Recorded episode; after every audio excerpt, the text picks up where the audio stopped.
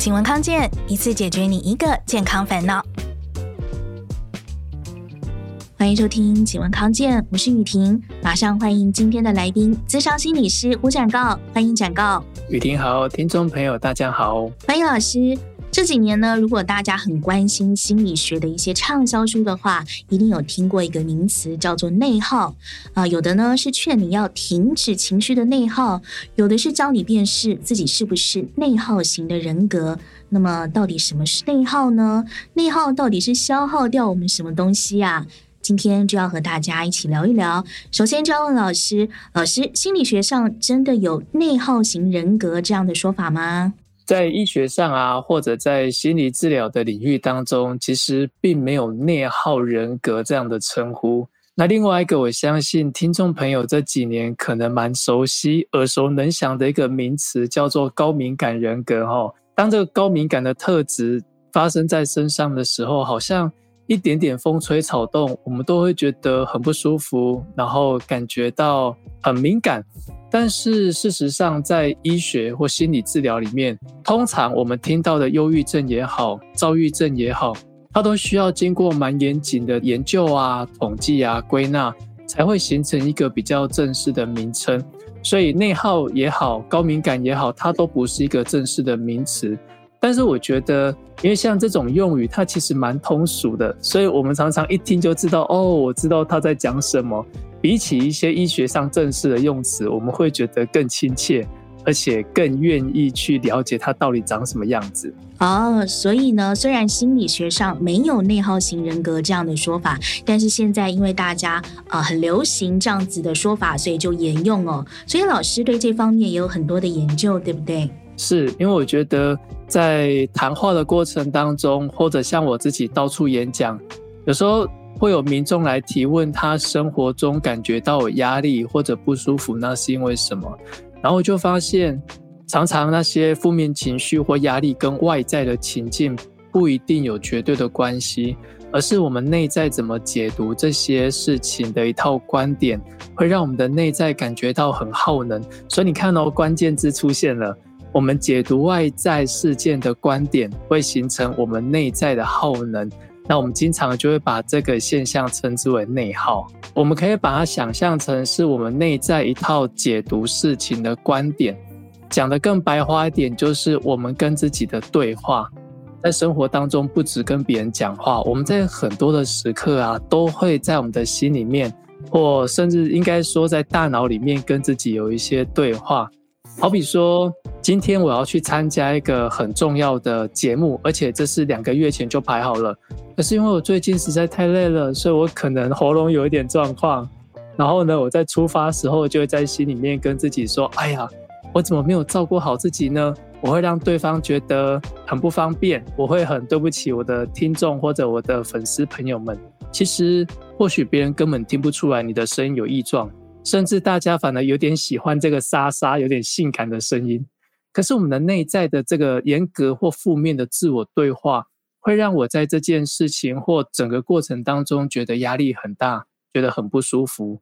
那你看哦，这一切都是发生在我们的内在，所以我们也把它称之为内耗。那有没有一些方法可以自我检视，说，诶，我到底是不是内耗型人格呢？其实内耗的这些想法，应该说会引发我们内耗的这些想法，还蛮固定的。或许它不是一件好事啦，因为这些想法经常会影响我们的情绪。但是从另外一个正向的观点来说，因为这些声音经常是很固定的，所以要抓出这些声音，其实没有那么的困难。那听众朋友们，如果你们对于自己有没有内耗的这个现象感觉到好奇啊，你可以在自己表现得好的时候，比如说当周围的人都鼓励你、肯定你、欣赏你的时候，你有没有跟他们一样的声音？还是你在心里面跟自己说啊，没有啦，那个都是运气好而已。别人会赞赏我，一定他们都有啊某些目的，所以不可以太放松。你看，这个就是一个很严格而且负面的内在的对话，你可以把它写下来。我觉得要抓出内耗啊，最好的情境就是表现得不太好的时候，别人可能就会告诉你没有关系。如果是我遇到，我也会是这样的表现。哎呀，第一次啊，正常的。但是我们的内在就会有非常多不能够放过自己的、严格的、负面的很多不太好的评价。所以，如果要去觉察自己有没有内耗，通常我不太会叫对方自己想，我会透过问他几个问题。比如说，当你做完这件事情的时候，我发现有一个人翻了一个白眼，或者你在讲话的时候当中有一个人打了一个瞌睡，我不晓得这个时候你的内在在想什么。通常一个人解读这个情境的时候，如果他把它解读成是我讲的很烂，我很没有吸引力。那么通常这些想法都会引发内耗。诶，特别想问老师，这种内耗型人格啊，他应该会是什么样子？因为我们想象中好像会觉得说，呃，他是不是看起来一定会比较呃没有自信，或看起来情绪比较不开朗？嗯、呃，好像一定是这样吗？还是不一定呢？对，其实不一定，因为内耗它是一种我们处理事情的观点嘛。可是我处理完事情之后啊，就会进入到另外一个层次，是那我怎么表达我的情绪？内耗的过程当中，会觉得心情很低落，觉得压力很大。但是有一类的人，他就会用更大的力气让自己武装起来，对外表现的一切都很好。所以当有人跟他说：“哎，你刚在讲课的时候啊，其中有一个人打呵欠呢。”听在我的心里面，其实我很在意，我开始内耗了。但是呢，我表现在外面就说：“啊，没关系啦，反正人本来就有自己喜好，他不想听就算了。”所以你会觉得哇，这个人好豁达哦，他居然可以不去在意别人的想法。错了，其实他内在还蛮在意的。那你怎么知道他在不在意这件事情呢？就是要么他就是会不断重复去举这个例子，说我在演讲的时候有人不听，一个不在意的人根本不会再去提这件事啊。第二个呢，就是当你问他的时候，你会发现他的神情有点不太自在，然后就告诉自己说，呃，没关系啦，我不在意。这是一种。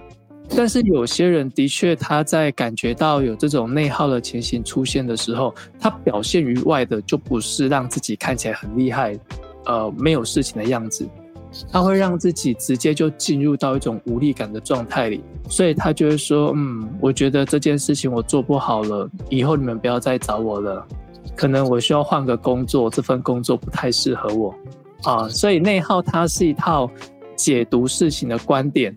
以及跟自己对话的一种过程，但是啊，人有了一种情绪之后，表达情绪的方式其实都不太一样。哎，所以职场上很多我们看到，我们可以说，嗯、呃，很摇摆的人，或者说很耀武扬威的人，其实也不见得他们就是不内耗的，对不对？嗯，特别是你刚刚讲到一个词，我觉得讲得好生动，叫做摇摆。当一个人在摇摆、在炫耀，或者在呈现出自己很厉害给别人看的时候啊。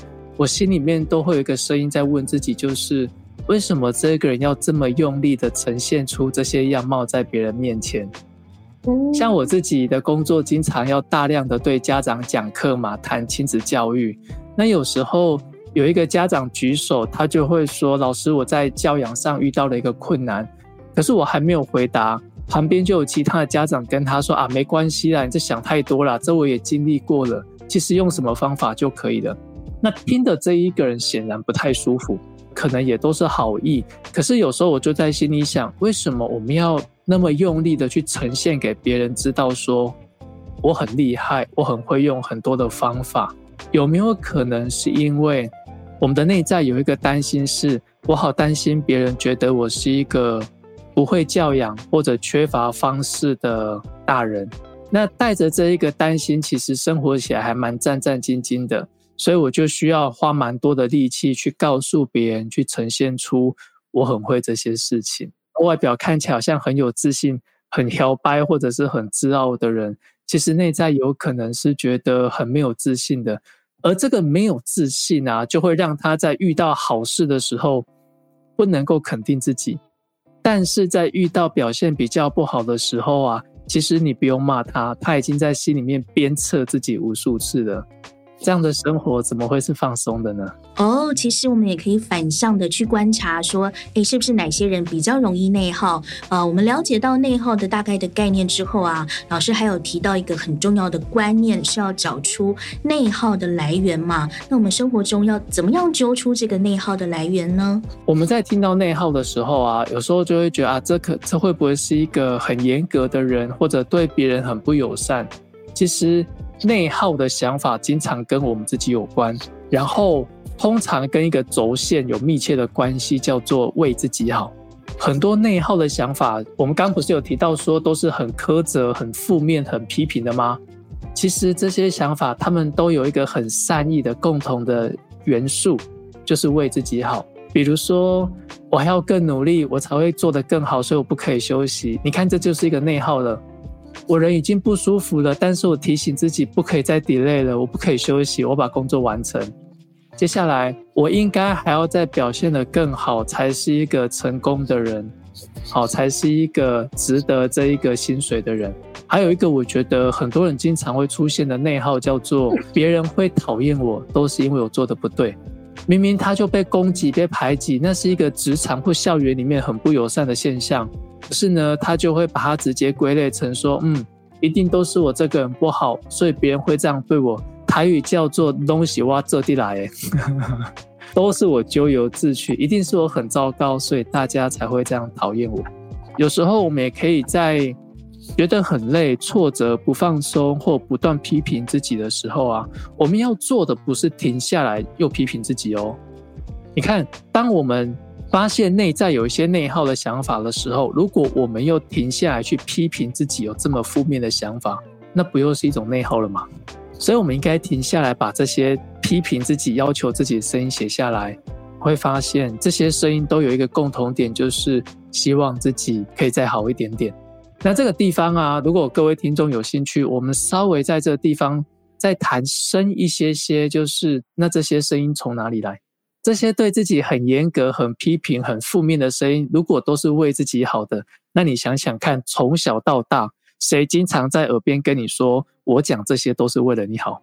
如果这些想法是我们在成长过程当中慢慢收集、慢慢累积来的，当我们还是孩子的时候。谁说的话我们会深信不疑？绝对不是那些陌生的大人，而是我们很信任、很亲近的大人。只要我们够听话。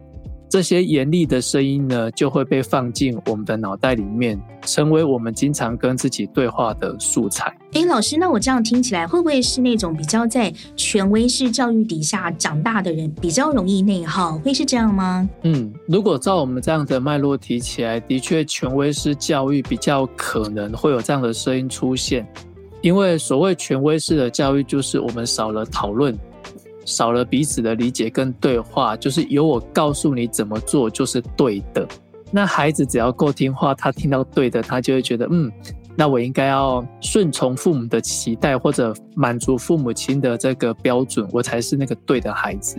所以他就会成为一个标准。另外也想问老师哦，容易内耗的人，感觉好像是呃会给自己压力，可是难道周遭的人都不会感觉到吗？会不会影响到周遭的人呢？各位有没有一种经验，是你今天走进办公室或回到家，你的家人一句话都没有讲，这个人很认真的在心里想说，我不要把这个负面情绪带回家，但是其实所有的人都感受到了。就像呃，如果你念完大学、念完研究所，班上有班对的，哇，这个很可怕。班对在分手或吵架的时候呢，进到班上，他们啥话都没有讲，但是所有人都知道他们分手了。我常说，一个人的生活其实是他内在世界的延伸，所以当他压力很大的时候，就算他都不讲，他表现于外的这个表情也好，应答的方式，然后他的专注力、他的工作效率，其实别人都感受得到。所以，如果一个人他经常是用压抑的方式在面对他内耗的情绪，别人常会感觉到他低气压。可是，如果他用的都是那种有什么不爽就讲出来的人，他旁边的人会变成是垃圾桶。所以，一个人常常放在心里面的内耗会影响他的情绪。那这个情绪呢，他又会间接的影响旁边的人的呃情绪也好，或者他的。个人的工作绩效，甚至是整个团队的表现，都是会影响的。好，我们已经知道怎么样辨识自己是不是属于高内耗的人了。那如果已经发现自己是高内耗的人之后，又该怎么做呢？稍微休息一下，回来再继续聊。还有另外一个都市传说，就是玫瑰花茶，这都是真的吗？的确哦，这些都是有根据的。说酒后吐真言这事情是真的吗？因为酒精会抑制你的前额叶功能。那前额叶是什么功能呢？太专业，太专业，可能有睡眠呼吸中止症的情况哦。男生就是比女生多。哎，为什么？小时候胖不是胖，这句话是错的，是不是？小时候胖基本上就是胖。对，而且我那一天在。想听更多精彩内容，快搜寻听康健 Podcast。好，刚刚讲了很多怎么样辨识自己是不是高内耗的人格哦。那么老师生活中或者是临床上也遇过很多这样子的例子，是不是？嗯，在我们上一段节目当中有提到，其实很多时候那个内耗是来自于内在比较负向或者比较严格的自我对话嘛。那有几个状态是很常见的，比如说一个新人他刚到一个职场，那他一定有很多事情是不了解的。可是当他要去问别人这个地方是什么意思的时候，他发现他有点难行动。那我就会觉得很特别啊，遇到困难就问啊，而且不是都有前辈带你吗？可是他就会觉得，我今天上班就是有领钱，我不是来实习的。可是我要去问别人问题，我感觉自己很无能。我们在旁边等一听就知道这逻辑其实有点状况，因为连公司都知道你需要试用期嘛，你需要时间去适应。但是我们没有办法允许自己有地方是不懂的。可是这个现象啊，也可能会发生在很资深的呃这个前辈身上。比如说，当有别人问他问题，他回答不出来的时候，他就感觉到这样的自己很糟糕。所以你看到内耗在这个时候就发生了。我回答不出来，所以代表我是一个能力不好的人。那刚刚雨婷问了一个很好的问题，就是那当这件事情发生的时候，他怎么表达？有些人他就会选择告诉对方说：“嗯，你等我一下，然后我去找答案，我再告诉你。”但是通常会这么做的人，通常不会内耗，因为他在心里面就允许自己是有地方可以是个不懂的。但是真正的内耗呢，他就会发生在变成生气、恼羞成怒。他可能就会告诉对方说：“这问题你问过几次了？为什么你还要问我呢？”或者他就会告诉对方说：“你不相信我的专业吗？为什么这件事情还要我来回答？”其实这些都反映出他内在那一个觉得不允许自己不懂的那一个想法，这就是一种内耗嘛。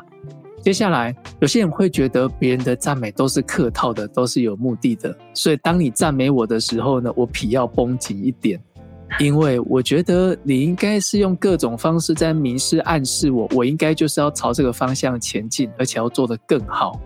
其实对方可能没有这个感觉。是他内在有一个内耗的想法，叫做我表现得好都是应该的，都等着在评价我。那会不会影响人际？当然会啊。比如说雨婷，如果你经常啊、呃，有时候你会发自内心的去肯定这个这个人，但是呢，他就用一种充满质疑跟不信任的态度回复你，久了之后呢，别人就不想再肯定他，甚至不想靠近他，做派到底呢，很难相处。那最后一个，很多人会遇到就是。团队里面只要有一个人不满意他的想法，就代表他做得不好。这个就太过以偏概全了，因为他内在有一个想法，就是我我需要每一个人都同意我才代表我做得好。怎么可能呢？特别是公司团队这么大的时候，你想哦，如果他有九成五以上的人都喜欢他、认同他，只有一个人，而且这个人其实并不是讨厌他，他只是就他的职责提出一些不太一样的想法的时候。他就觉得我做不好，那怎么可能不内耗呢？以上我提到几个都是在生活或职场里面蛮常出现的内耗的情境。我觉得有一个很重要的观念是，我们职场上真的蛮常会遇到一些感觉上好像很强势，或者说我们觉得他们比较有自信，或者说趾高气扬的人哦。但是事实上，反而他们比较有可能是高内耗的人，是不是？按照老师这样子的分析的话，嗯，应该这么说。当他们特别的趾高气扬，或者呃有他们自己自信的时候，可能需要透过更多的对话。我才能够去理解他们的内在通常是怎么样在跟自己互动的。但是啊，我会更关心的是，当我们遇到这一种趾高气扬或者呃很有自信的人的时候，如果我们不舒服了，那为什么我们会因为对方的表现我们就感到不舒服呢？甚至有时候这个趾高气扬的同事，他跟我们是不同部门的，我们跟他根本没有任何接触或者业务上的往来。但是我每天看到他上班的那张嘴脸，我就觉得很生气。你是想一想，我跟他们有互动啊，这个不爽从哪里来？有没有可能我们的内在有一个想法，就是我不应该活得这么的自傲跟有自信？然后我也常常觉得，我就算表现得好，我也不可以表现出有自信的样子。当有一个人活成我不允许的样子的时候，我就觉得不舒服。所以他的存在也勾引出我的某些价值观跟自我批判，然后我又在心里面不舒服，这也是一个内耗哦。就是这跟外在都无关，他过他的生活，我过我的，但是我就在自己的位置上引发了一整天不舒服的情绪，而且因为他很隐微，来的又快速，真的很难觉察。老师，我知道你有一本书是叫《刻意放松》嘛，里面有讲到很多一些放松的方式哦。那如果知道自己已经是有这种高内耗的倾向的话，我们应该怎么做？怎么样放松呢？我认为所有的改变都要先来自于觉察，也就是觉察到自己有内耗的这个状态。比如说，你以前可能都没有注意到这现象。可是今天你在听我跟雨婷对话的过程当中，你就发现哦，原来有一个状况叫做内耗，而且我发现我好像有诶，这就是一个很好的觉察的开始，觉察才有可能带来改变。可是这个觉察呢，一开始并不容易吼，因为它很抽象。所以像我在节目当中刚刚有提到，如果你发现你有某些对自己很严格的想法，或者一些很严格的标准啊，写下来。写下来变成文字之后，你就会很具体的看见那边有两行字摆在那里。我不允许我自己什么都不懂，我不允许自己去问人。好，你就会很清楚知道脑袋有这些想法。那写下来之后呢，短时间你可能不知道该怎么做，但是没有关系，你就可以放着当下的事情，然后让自己稍微去做一点点放松的事情，比如说你喜欢的走路也好，烹饪也好，扫地也好。做这些事的本身不会改变任何的问题，可是你会有机会让脑袋里面这个想法暂时停下来，让自己稍微放松一下下。因为我们现在的人放松常会用一些方式啊，老师你来帮我评估一下正不正确？比如说，蛮常有的人会喝点小酒啊，用酒精放松，或者是说呃通宵的追剧，这样子无意识的看剧，这样这些方式是会有用的吗？酒精它是一种肌肉松弛剂嘛，所以酒精进来的时候，我们会因为这个松弛的关系感觉到比较放松。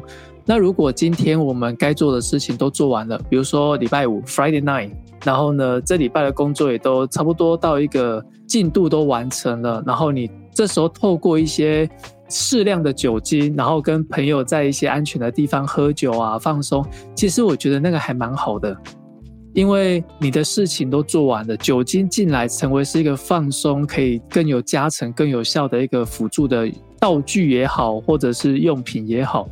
可是，如果今天我们摆烂，然后延宕了非常多重要的工作，这时候压力很大吧？我们就去喝酒，喝了酒的当下，你会觉得放松，但是放松完回来之后，压力在不在？还在啊，因为事情都没有解决，问题没有解决，压力更大了。为什么？因为拖延之后，时间变得更少。那怎么办？我再去喝更多的酒，所以它成为是一个负面的循环。哦，那像这样的状况，我就会觉得有点本末倒置。那其实追剧也是啊，因为人就是因为压力太大，睡不着，而且不想再做工作嘛，所以我追剧是为了转移注意力。可是你通宵追剧，隔天精神好吗？隔天精神肯定不好，所以表现得更不好的时候，压力更大了。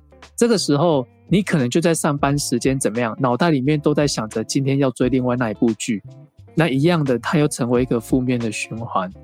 所以它成了一种逃避，而不是放松的方式。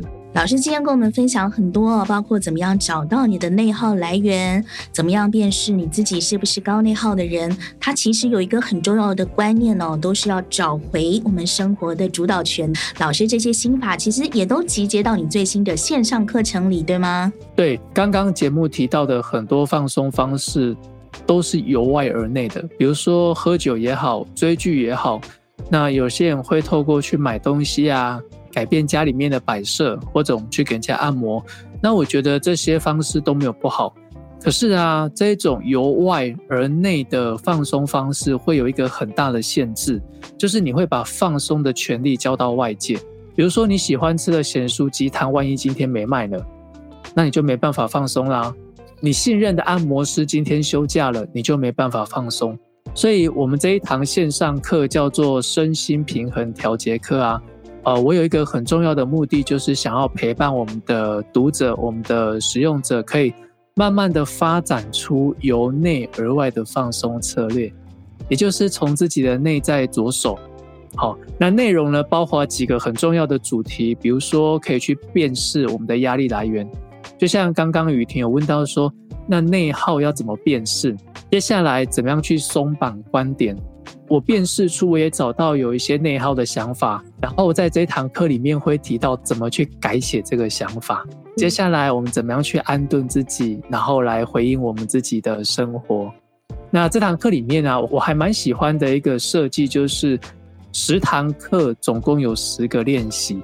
比如说像我刚刚讲到的，我捕捉到了内耗的想法之后，我怎么去改写？所以这个想法还是会在哦，但是只是一个简单的方式，简单的不同就会让我们放松很多。